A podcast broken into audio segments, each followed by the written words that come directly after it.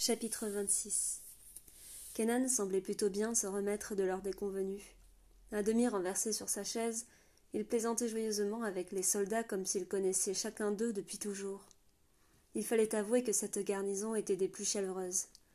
Les rires résonnaient dans le réfectoire, et les larges fenêtres laissaient entrer un air délicieusement frais, bien différent des bouffées étouffantes de la capitale.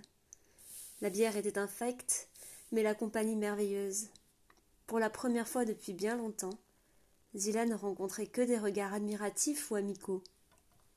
L'atmosphère était propice aux souvenirs. Un ériguien évoquait avec bonheur le quotidien dans sa garnison d'origine.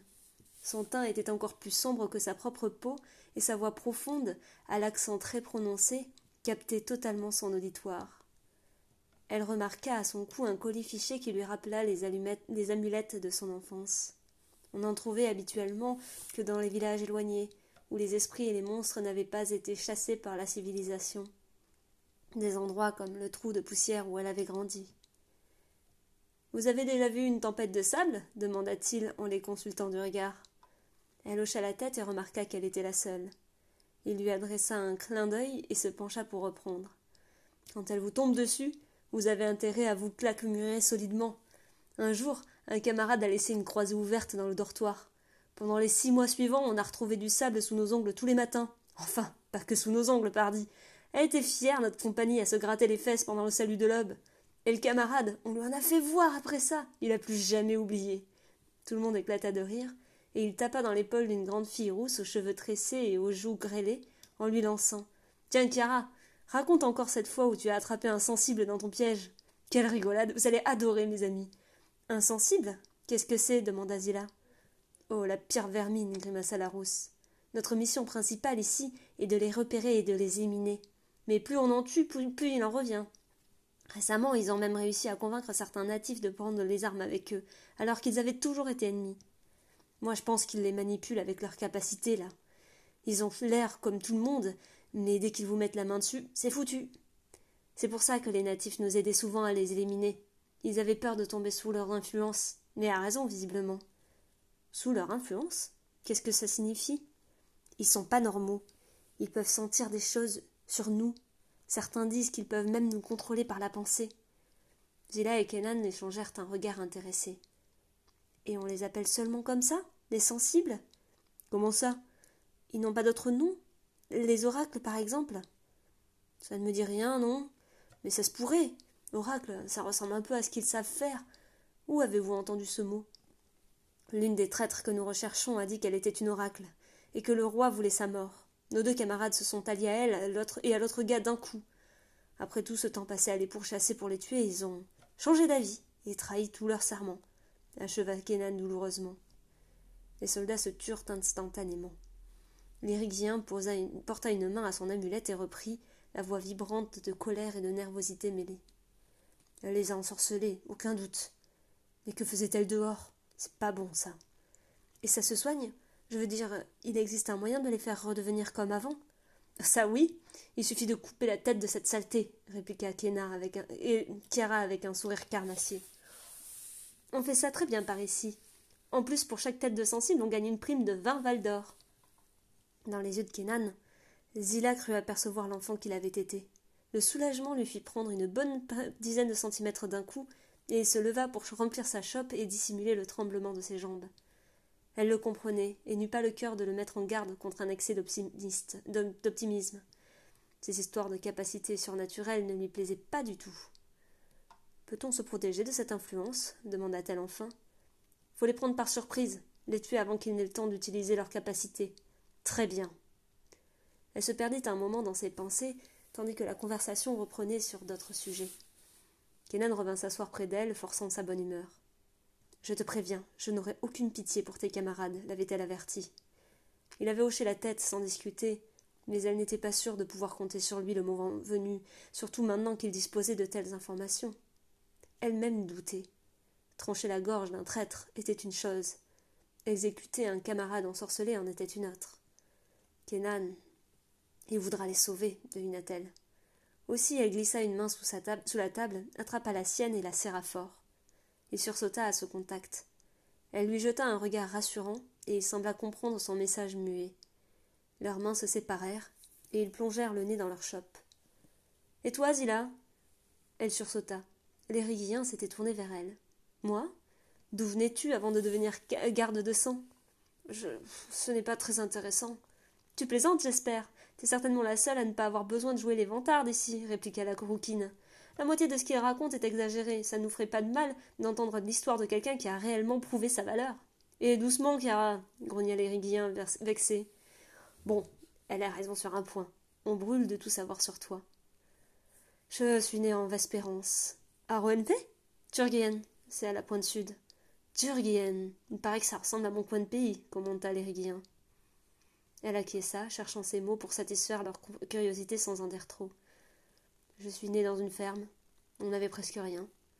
Je croyais que seuls les enfants de bonne famille avaient accès à la sélection, commenta un gars au front dégarni et plissé. Arrêtez de la couper, bon sang, s'énerva Chiara. La plupart des aspirants gardes sont issus de la noblesse, c'est vrai. Ils ont les meilleurs maîtres d'armes et l'acier le plus tranchant. On les entraîne pratiquement dès la naissance. Mais on est parfois recruté quand, quand on se fait remarquer. Elle s'interrompit, espérant une question qui la détournerait de son récit, mais les camarades s'étaient été suspendus à ses lèvres. Résignée, elle poursuivit. J'avais huit ans quand j'ai tué mon premier homme. C'était un stupide voleur de poules. J'étais parti braconner, mes parents et mes frères travaillaient au champ. Il en avait profité pour se glisser dans notre petit enclos. Je n'ai même pas réfléchi, j'ai bandé mon arc et je lui ai planté une flèche dans l'oreille. Il était mort avant même de s'en apercevoir. Le soldat noir poussa un sifflement admiratif et les autres lui jetèrent un regard courroucé. Zila sourit et poursuivit. En découvrant le cadavre, mes parents ont paniqué. J'avais rendu justice moi-même, c'était un crime à leurs yeux. Seul le roi ou son bras armé avait ce pouvoir. Ils m'ont chassé, eux dont j'avais sauvé les maigres biens. J'ai erré un moment, refusant de voler quoi que ce soit pour assurer ma subsistance. Et un propriétaire m'a trouvé un jour dans le désert à moitié morte de soif. Il m'a prise en pitié et recueilli, soigné, nourri. Me sentant redevable, je lui ai proposé d'intégrer sa garde personnelle. Il ne m'a pas prise au sérieux, bien sûr, mais j'ai pu rapidement lui prouver ma valeur. Ses ennemis étaient légion car il était très influent à la cour. Je savais déjà tuer, il m'a appris à me battre. Cinq ans plus tard, le roi a invité mon maître à l'une de ses fêtes. Je l'ai accompagné, bien sûr. Et l'un des capitaines de la garde, Gester, m'a remarqué. Mon maître lui a raconté mon histoire, elle est remontée aux oreilles du roi, et j'ai été immédiatement réquisitionné pour la sélection. Zila inspira profondément. Le mensonge s'était subtilement mêlé à la vérité, si bien que personne ne semblait douter de ses propos. Elle but une longue gorgée de bière. Et ensuite, réclama la rousse, il est tard, je vais me coucher. Nous partirons dès le premier rayon du soleil, et si cette contrée est aussi hostile que vous voulez nous le faire entendre, je préfère me reposer autant que possible. Très bien, capitula Chiara euh, avec un demi-sourire qui dévoilait ses dents pointues. Et comme nous vous accompagnerons, autant vous imiter. Vous venez avec nous? Certes oui. Le capitaine nous l'a ordonné, et pour une fois j'ai failli le remercier. Chevaucher avec une garde de sang. On ne connaîtra jamais voyage plus sûr, s'exclama le Guillen avant de, de, vider sa chope d'une lampée. Et en gage de notre aide précieuse, tu nous raconteras la fin de ton histoire, renchérit Chiara. Zilla fut tentée de protester, mais Kenan se leva à son tour. Il abattit sa chope sur la table et récupéra son épée avant de disparaître dans l'escalier obscur, bras dessus, bras dessous avec leur nouveau camarade. Elle réprima un soupir et hocha la tête. Après tout, ils ne savaient rien de ce pays et de ses étranges sensibles. Leurs camarades pourraient bien leur enseigner une chose ou deux sur l'art et la manière de les trucider sans tomber sous leur noire influence.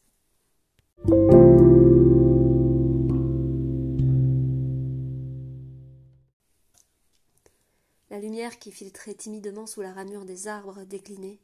Silver ne cessait de lever le nez, l'air inquiet.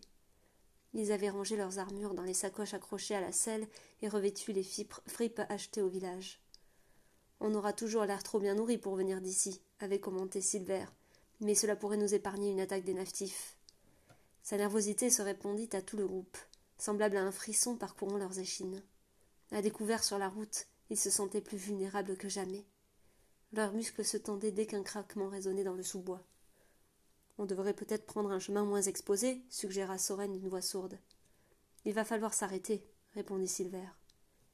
Déjà Je pensais qu'on allait galoper d'un trait jusqu'à la forteresse. Le commandant a raison lorsqu'il recommande de ne pas s'aventurer dans les bois pendant la nuit. C'est beaucoup trop dangereux.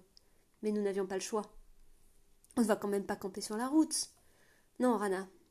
Si ma mémoire est bonne, il y a un abri pas loin d'ici. Tenez, regardez là-haut. Ils suivirent sa main tendue et discernèrent, sur une colline non loin d'eux, le dôme blanc d'une construction.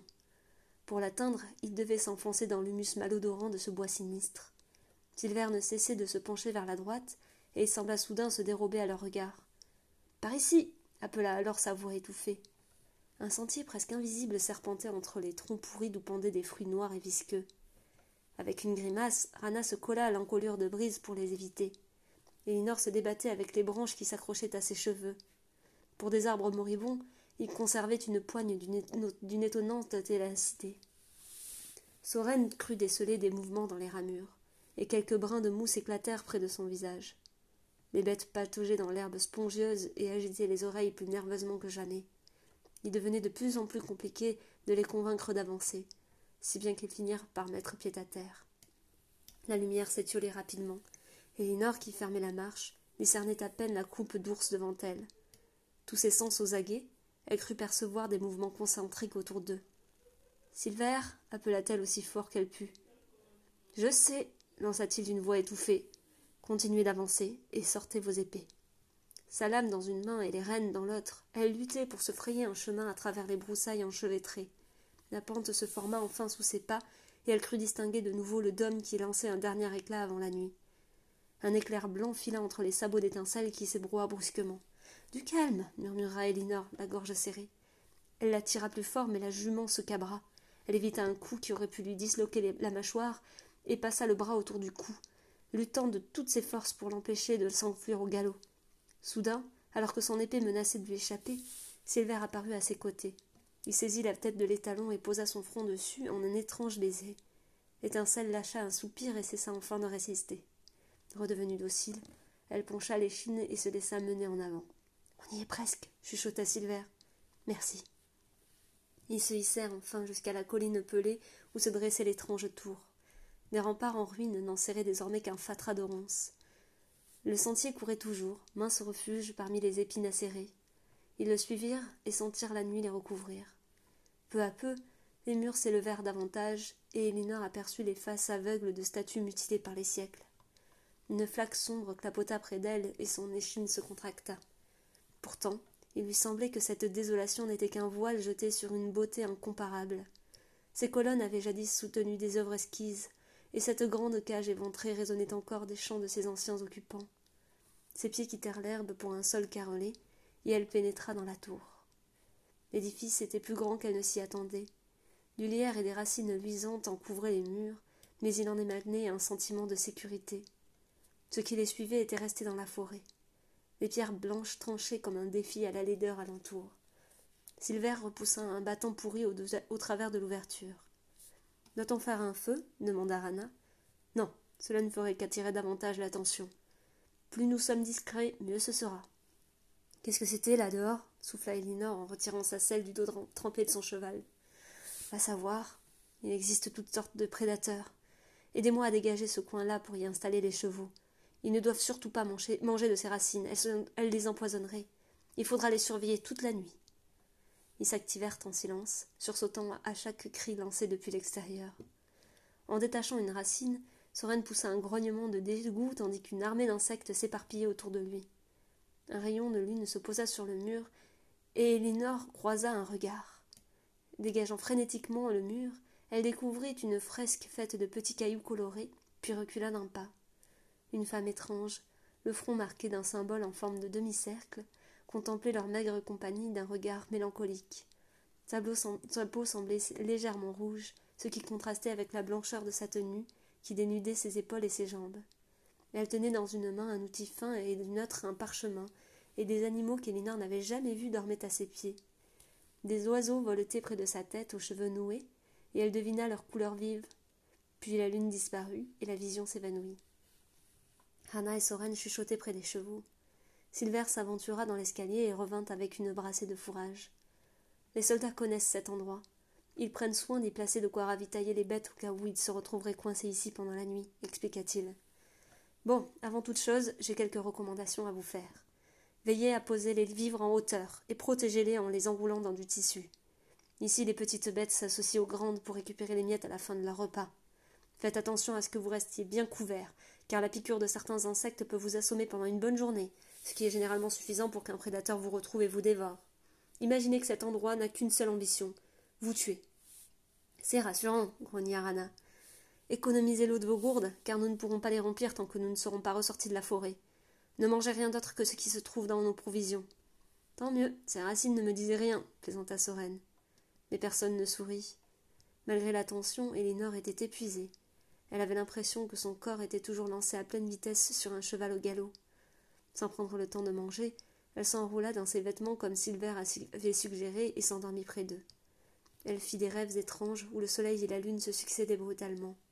De jour, leur abri devenait un petit castelet pimpant où se promenaient de belles gens, des musiciens et des peintres, et la nuit les pierres s'écroulaient soudain et la forêt se dressait au-dessus comme une malédiction. Des cris inhumains et d'étranges cliquetis remplaçaient les chansons gaies, et le reflet de crocs acérés et d'yeux aveugles se substituait aux bijoux clinquants et aux armures brillantes. Elle n'eût cru n'avoir fermé les yeux qu'un instant quand on lui secoua la tête, l'épaule.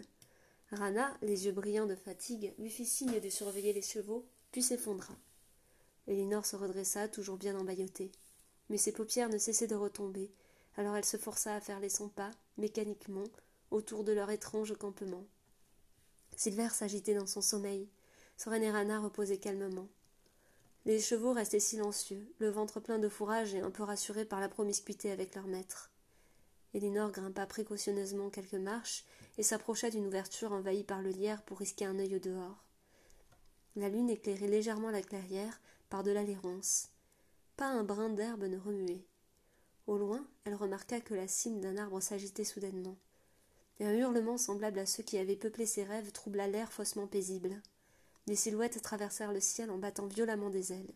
L'une d'elles s'écrasa dans la clairière. Aussitôt, des centaines de cornes brillantes apparurent et se jetèrent sur l'animal. Des serpents. Elle frissonna en entendant le cri d'agonie de l'animal et revint s'asseoir auprès de ses compagnons, parfaitement réveillés.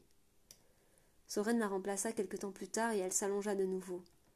Mais le soleil ne vint plus la visiter, et elle attendit, les yeux grands ouverts, la fin de cette nuit de cauchemar.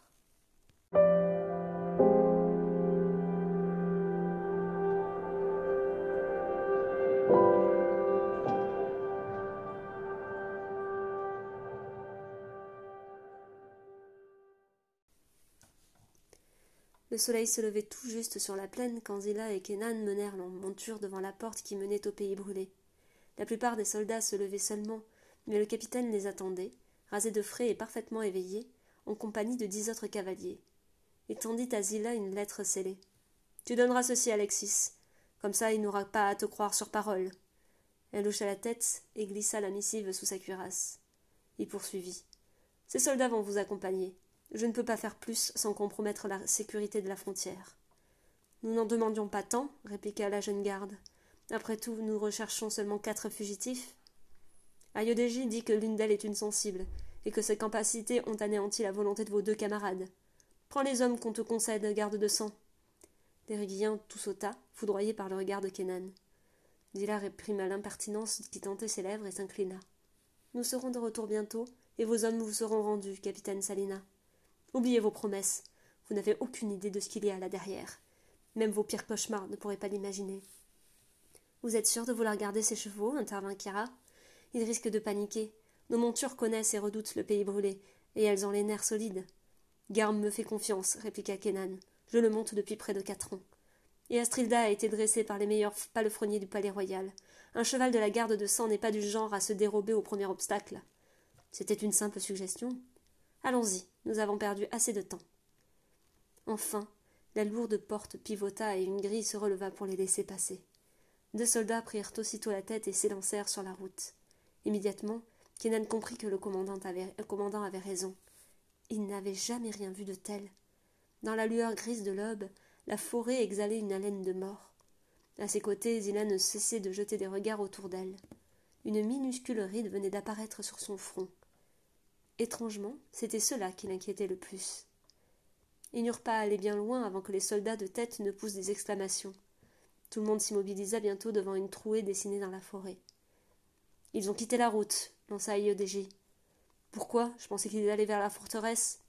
Je n'aime pas ça, murmura-t-il pensivement. Comment pouvait-il savoir? Savoir quoi?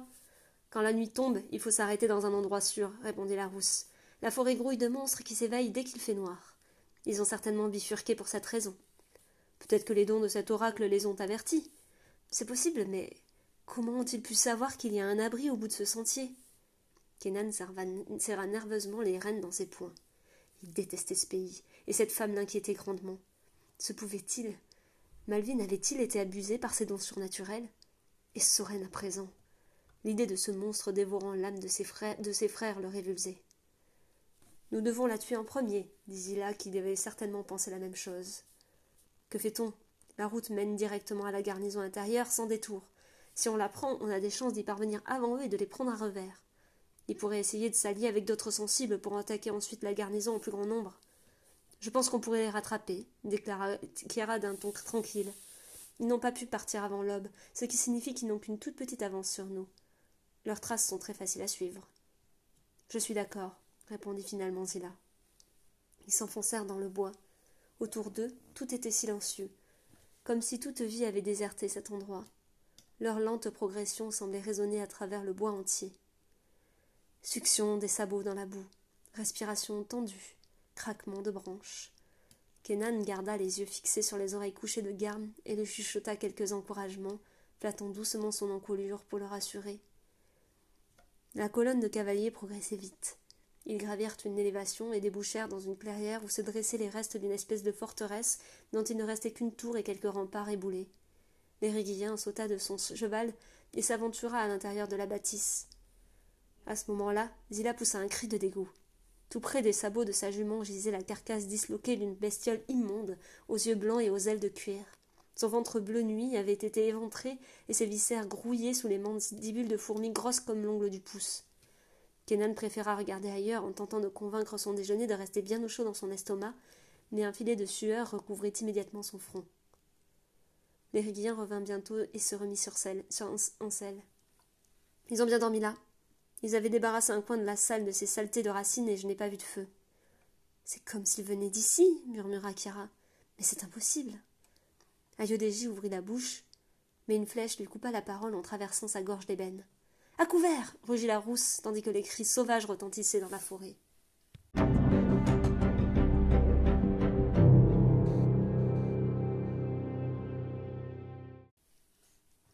De jour, la forêt semblait moins menaçante, mais Elinor demeurait aux aguets, malgré la fatigue qui engourdissait ses sens.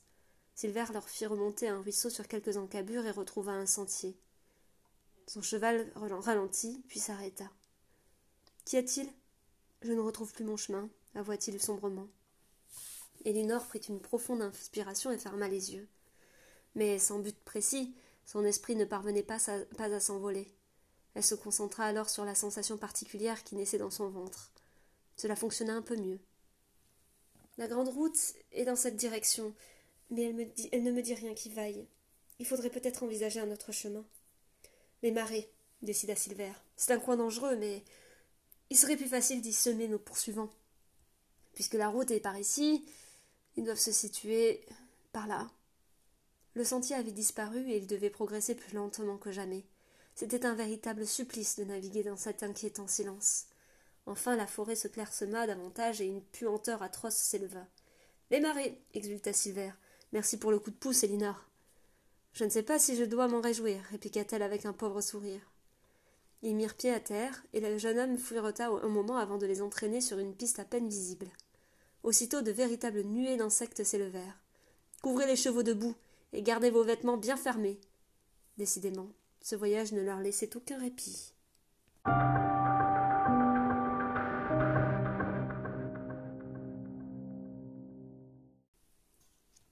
Si les natifs crurent d'abord l'emporter, ils déchantèrent rapidement. La surprise leur avait permis d'éliminer quelques soldats, tandis que les autres refluaient en panique vers les ruines. Mais aussitôt, une tornade d'écarlate se jeta sur eux. Ceux qui s'étaient postés dans les arbres tentèrent de l'atteindre avec leurs flèches, mais ne réussirent qu'à blesser leurs propres frères. Quant aux lanciers, elles parvinrent à écarter leurs pointes pour les frapper un à un avec une effrayante rapidité. Puis encore, galvanisés par les prouesses de cette fameux tourment, les autres se jetèrent à leur tour dans la bataille. Bientôt les cadavres en guenilles s'accumulèrent sous les arbres, leurs visages plâtrés de boue, figés dans une douloureuse agonie. Ils avaient lancé l'assaut à quatre contre un et se retrouvaient désormais en infériorité. Poussant des cris à peine humains, ils s'égaillèrent dans le bois visqueux. Fort heureusement, les soldats ne se lancèrent pas à leur poursuite. Couverte des pieds à la tête d'un sang qui n'était pas le sien, Zilla nettoyait tranquillement son épée sous les regards émerveillés de ses camarades. Ils avaient à peine réussi à suivre ses mouvements lorsqu'elle s'était lancée dans sa danse meurtrière. Malheureusement, sous l'effet de la surprise, les natifs avaient fait un carnage dans leur rang. Des dix soldats de la garnison, trois étaient morts et deux très grièvement blessés. Les cinq autres s'affairaient autour, tentant de sauver leurs camarades. Kenan rejoignit Zilla. On devrait filer, ils pourraient revenir en plus grand nombre. S'ils sont assez fous pour cela, je les écraserai, répliqua-t-elle. Peut-être, mais cela nous ralentirait une nouvelle fois. Elle acquiesça et rengaina son épée dans un sifflement sec. Puis elle apostropha les soldats rescapés. Nous devons nous remettre en route. Il faut les ramener à la forteresse, protesta l'un d'eux en désignant les blessés. Comme vous voulez. Nous, nous partons. Attendez. Graz, Millenia, allez avec eux, ordonna Chiara. À trois, nous n'aurons aucun mal à les ramener. Et honnêtement, je pense que vous serez plus en sécurité avec elles. Les deux soldats se relevèrent sans discuter et se remirent en selle. Kenan furetait autour de la clairière. Même si les natifs avaient piétiné le sous-bois, il repéra bientôt les traces de sabots. D'un signe de la main, il invita Zilla à le suivre. Une fois tous les humains partis, le calme revint dans la clairière. Le soleil frappait l'herbe grasse et les corps déjà recouverts d'insectes. Puis, lentement, quatre silhouettes longilignes se glissèrent entre les arbres. Leurs mouvements, sous la fourrure grisâtre parsemée de croûtes, étaient souples et silencieux. D'immenses gueules garnies de plusieurs rangées de crocs se refermèrent sur les cadavres, brisant les os sans la moindre résistance. Ils festoyèrent tranquillement. Puis l'un d'eux releva la tête. Son nez capta, entre les branches, les effluves du sang, un sang qui s'enfonçait encore plus profond dans la forêt. Il le suivit.